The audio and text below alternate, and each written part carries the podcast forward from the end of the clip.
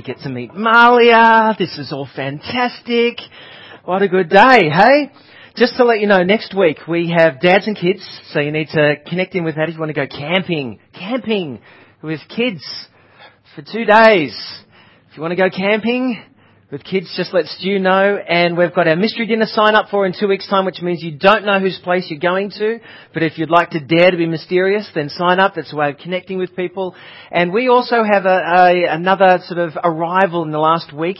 Uh, it's Archie Theodore Exon. And so for anyone who knows those guys, Malia is the most adorable but there is another child that's arrived as well, and so we just celebrate with those guys too. If you want to follow with us this morning, um, and you don't have a, a Bible or you've got a smartphone, you can connect with YouVersion, and we're New Living Translation, um, and we're looking at mainly this section in the Bible called the Book of Acts, and we are talking about this entire sort of term, uh, arm's length, moving from friendly to being friends. You see, I have people say to me around the traps, I don't feel like I belong.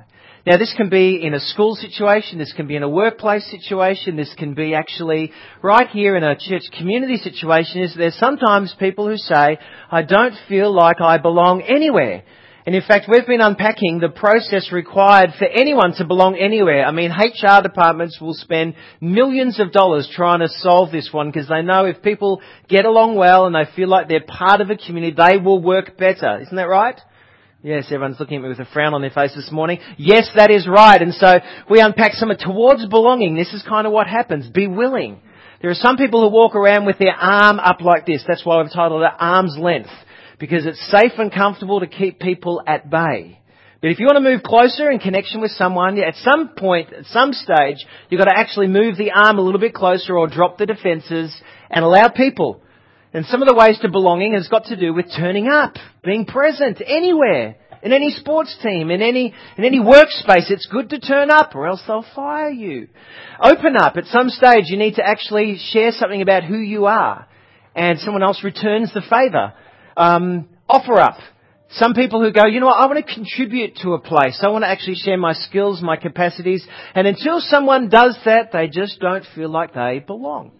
And then after time, They'll say, time's up.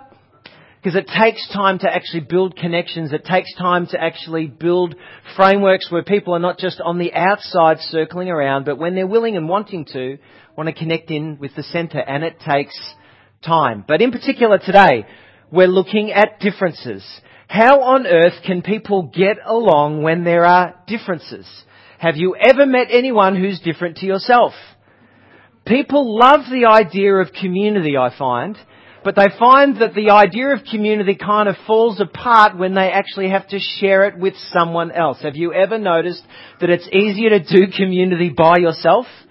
It's a little weird and lonely, but it's so much easier if you just do community by yourself. But how do we get along with people with different attitudes, different ideas, different capacities? My parents, when we were late primary school, early high school, they said, we want to go halfway around Australia. We built up to this trip. And they said, let's share this experience with some of our best friends.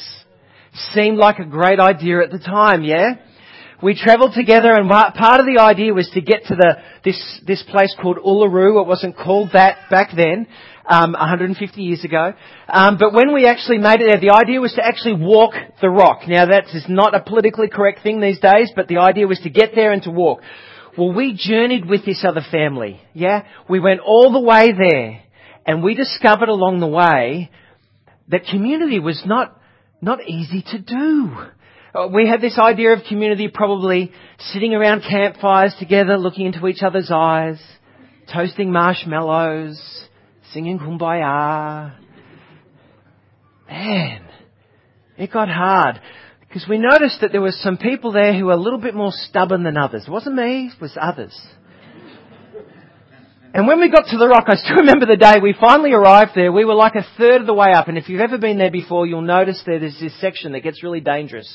Naki. And we were there, and all the kids, the boys, had got ahead, and the the wife of the other family was there with her daughter, and she was struggling to get up. And it was at that moment we, we witnessed something happen, which was kind of a little bit awkward. Um, but the husband and wife started to have a discussion. And she started, yes, yeah, and she started and he started, and there was threats of separation and divorce and grievous bodily harm until, until the dad turned and said, we're gotta go down. And I remember us boys, there was four of us, we looked up at our dad and we looked at him and we're like, we're still going, aren't we? And he looked down at us and he said, man, it's a long way back to Melbourne. We've still got another three months to go. we're going down. And so the whole trip, this, this destiny was to climb this thing. We, I remember there were no toasting marshmallows for like days or weeks after that. Community is hard. Have you ever noticed that? Differences in getting along? Have you noticed people have different habits to you? Have you ever met someone with strange habits? I remember at uni, I went overseas and I met someone and we were part of a group and they connected in with our group and they had this unusual habit more unusual than mine, is that um, this person, whenever there was a joke cracked or people were laughing, he would do something like this. We're like, what is that? And, and, and then someone would laugh again and he would do this. what is that? We realised this was his way of laughing. He would take his hands to his nose and he would sort of wobble them like this and he would tuck himself up like a rabbit and laugh. Have you ever noticed someone with different habits to you that's weird? It's awkward. Still remember on that trip I met someone, his name was Daniel from Canberra, and if you're listening to this, Daniel, at any time, picking this up on a podcast, I'm sorry, but it's true, is that uh, he was the most clumsiest person I had ever met in my entire life. So clumsy, in fact, that we called it, whenever he did something clumsy, we'd say he did a Daniel. So I remember there in Italy, in, in all places, you know, in Italy, we were making sandwiches, and we had we had the, the sandwiches laid out and all the toppings were on and all he had to do was close it like this. All, all he had to do. And we looked away, my cousin and I, and we looked back and he's picking up everything off, off the grass. So what, what are you doing? He said, I spilt it all. I said, how did you spill it? All you had to do was just put the lid on. He goes, I don't know, something happened between here and here and it was everywhere. like he was, have you ever met people with unusual habits? And you wonder, how do you get along together? Differences? Well, that's exactly the same thing that that early followers of Jesus were trying to figure out from different cultures, different ideas, different expectations. A few weeks ago, we, we read this together. Um, this is a group of people um, who had come to know Jesus. Some of them had seen him. They said, "Come back to life again," and they kind of did a reboot in their own hearts. And so they, they formed this community. They dared to call one another brothers and sisters of God. And so it, it, was written like this. All the believers devoted themselves to the apostles' teaching and to fellowship. That's the first people who followed Jesus, the apostles. And to sharing in meals and to prayer. And a deep sense of awe came over them all. And the apostles performed many miraculous signs and wonders. And all the believers met together in one place and shared everything they had. They sold their property and possessions and shared the money with those in need. They worshipped together at the temple each day, met in homes for the Lord's Supper. That's like a communion. And shared their meals with great joy and generosity, all the while praising God, and enjoying the goodwill of all the people. And each day, God added to their fellowship, their community, those who are being rescued or saved. This is fantastic. You read this and you almost want to put the dot, dot, dot, and they lived together happily ever after. Right? And then you read on four chapters, Acts chapter 6, um, and you find this.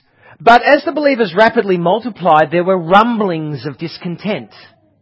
The Greek speaking, that is people who had a Greek background or non-Jewish background, believers complained about the Hebrew or the Jewish speaking believers saying that their widows were being discriminated against in the daily distribution of food. Wow. There was some conflict. How do we get along with different ideas and expectations about how you should care for other people, the elderly people within your community? And so they appointed leaders and they tried to resolve that one. Then in Acts chapter 15, we get two people who are best of buddies. They've spent time together fighting, no, not fighting, but, but serving together, planting churches all around Asia Minor is what we know now. Barnabas and Paul. Barnabas was known as an encourager. And they said, let's go back and visit the churches that were planted, kind of like New Community. And they agreed and wanted to take along John Mark.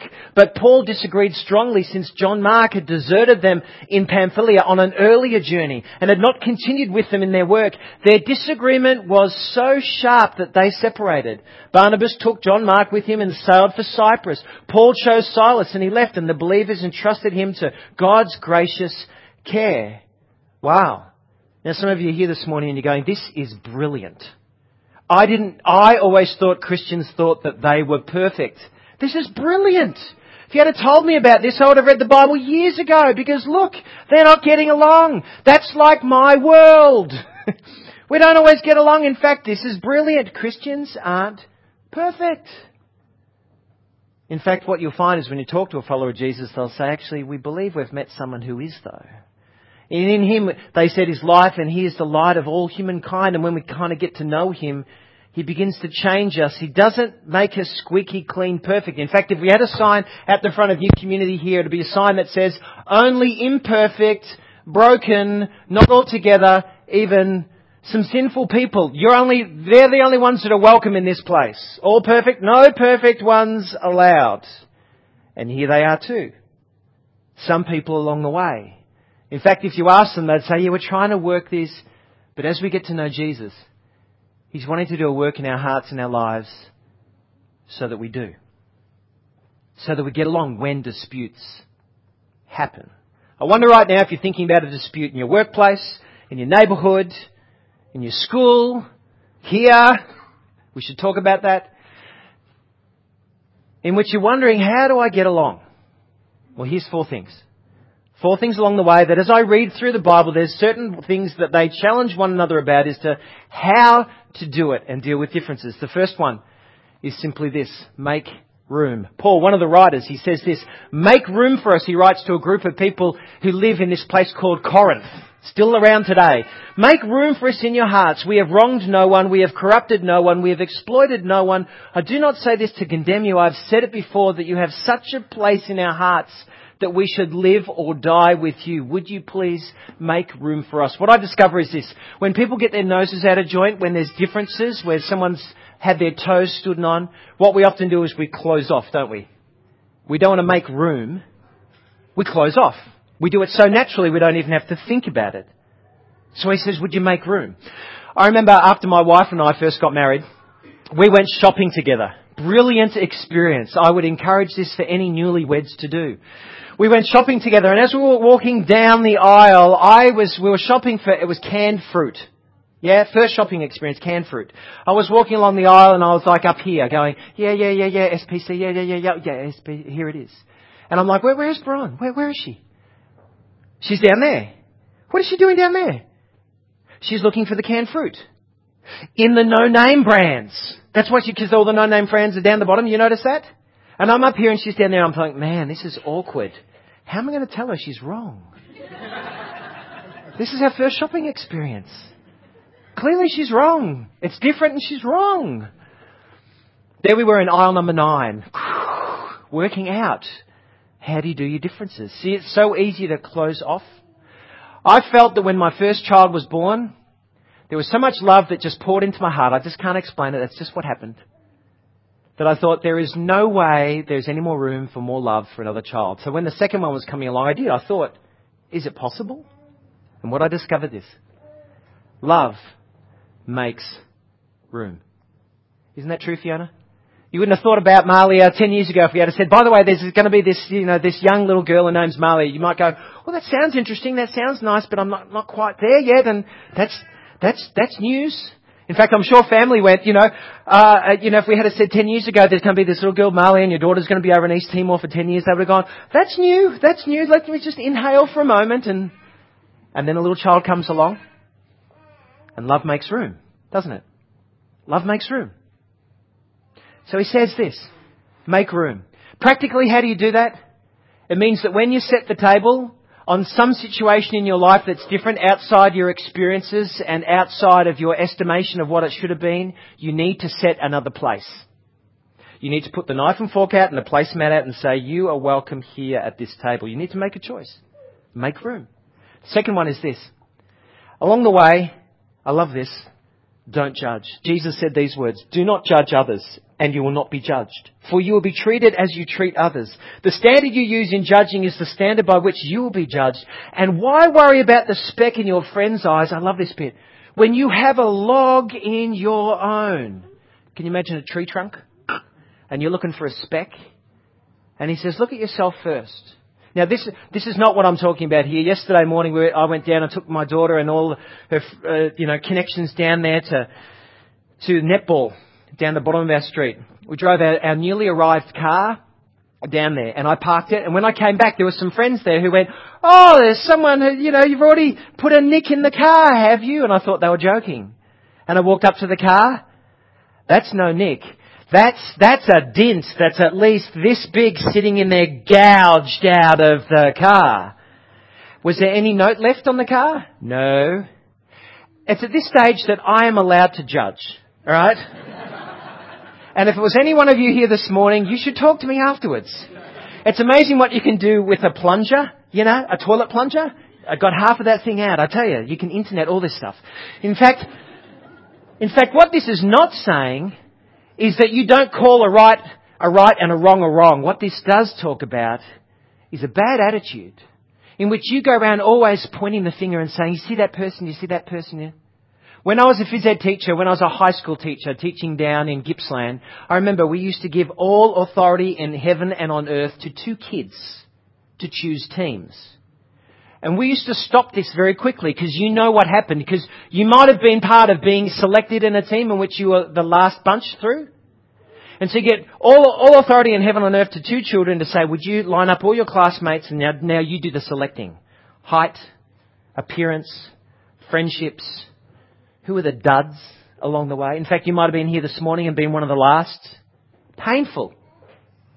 Judging. You're setting the whole thing up. And Jesus says, when you point your finger at someone else, if you're really astute and humble, you realize there's three pointing back at you all the time. So before you go ahead and look at a speck in someone else's eye, why don't you just pull the log out of yours first and then you'll be able to see clearer. Isn't that good? Don't judge. Third one is this. Could you imagine applying that into your workspace, by the way?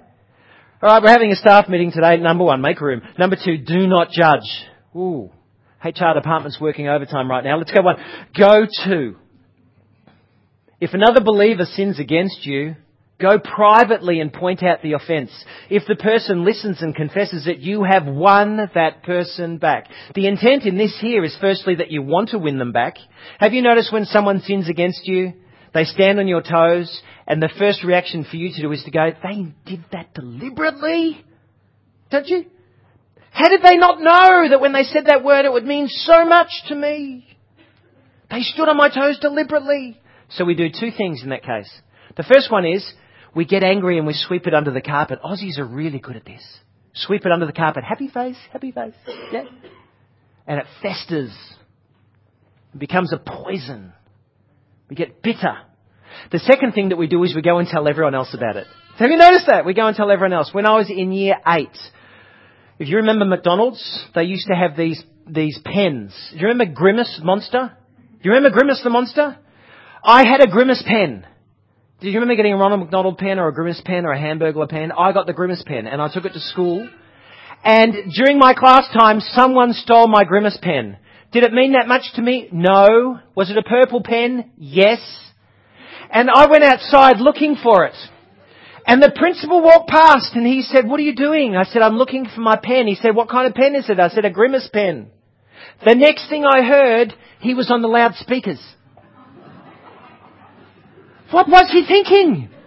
This is year eight where we're fitting in and, uh, and not standing out is like the most important thing. You understand this, youth, don't you? Yeah, you just, you suck it up and you just get along and don't stand out from the crowd.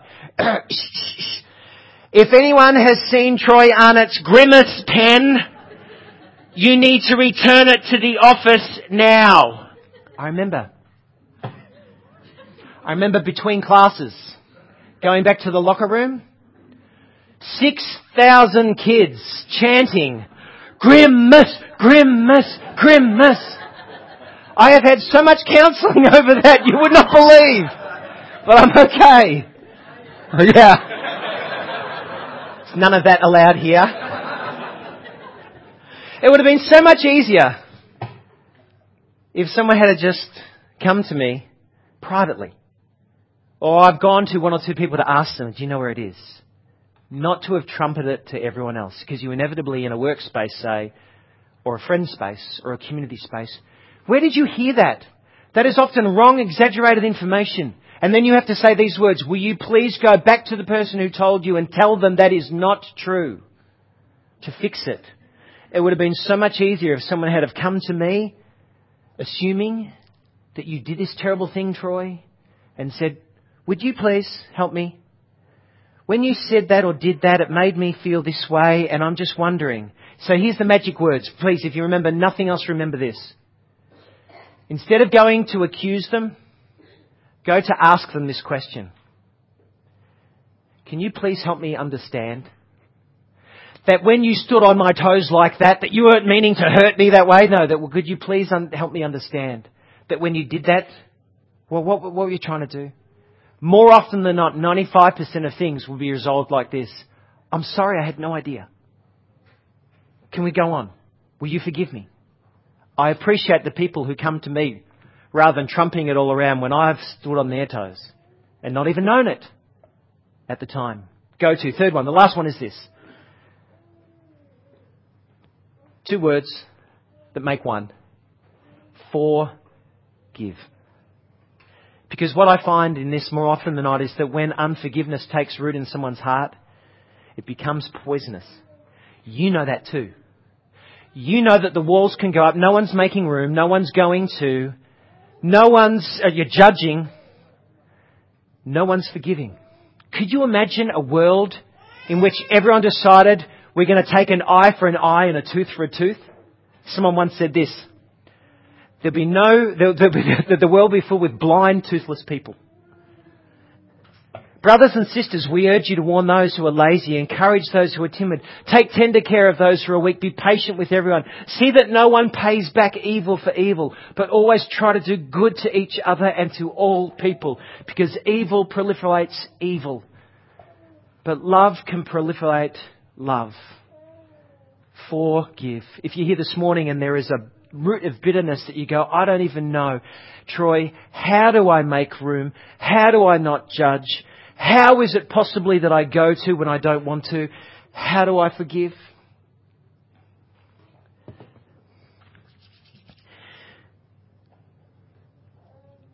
The last thing our university students did before we finished our four year course was to go away on a retreat together. And we played this game. Phys you have to understand this. It was a four way tug of war. Has anyone seen a four way tug of war before? There was a ring in the center, and there was a huge big rope that went out that way, and a huge big rope that went out that way, a huge big rope that way, a huge big rope this way. Equal teams, guys and girls. And there was a flag in the middle hanging off that ring. And, and the person said, this is how the game works. I'm drawing a circle. If you can get this red flag pulled over your quadrant of the circle, you win. That was like a red rag to a bull for phys ed. Right. This is great. What a way to finish four years of university together. Tearing each other apart. Competition. Winning at all costs. Brilliant. Problem is, is that when your side was close to pulling it over, the rings were such that you could swing around and the other three teams could gang up and pull you over. And then when it was coming back to the middle, they could swing back out again and start to pull their own way. It went for minutes and minutes and minutes. And what struck me about that experience together and that activity that we were doing is that in all forms of the reason you'd look at that and say, here it is, people competing against one another, they will tear each other apart. But in the process of trying to compete, as we fixed our eyes on that red flag there in the center trying to pull it across, we found something else was happening as we worked together and then pulled apart, worked together and pulled apart. Is that we were bound closer to one another than what we could ever have imagined. It was weird, but it worked. See, there's a passage in the Bible, and just finishing it says this.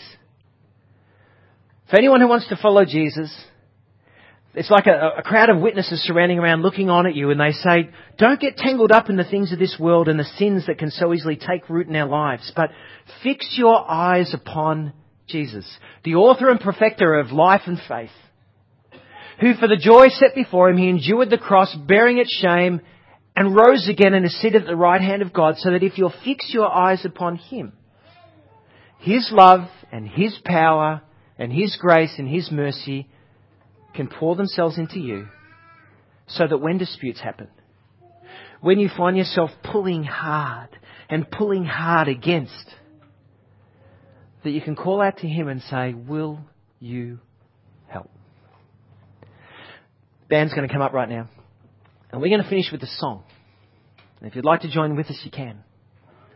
But as they do, are you in the midst of a tug of war today? Workspace, school space, church space, community space, home space. And you're wondering, how do we negotiate this? And you feel like you're pulling apart. Have you ever tried making room Make a choice. Set out another. Knife and fork, placemat. It's hard, but it can lead to life. Have you ever thought about going to? Whoa, it's not hard. I don't know what is. But you go not accusing, but asking, can you please help me understand? This morning, are there three fingers pointing back at you? Lastly, Forgiving sounds easy, but it is so hard. But you need help. As you hear the words of this song, why don't you dare to fix your eyes on Jesus and ask Him?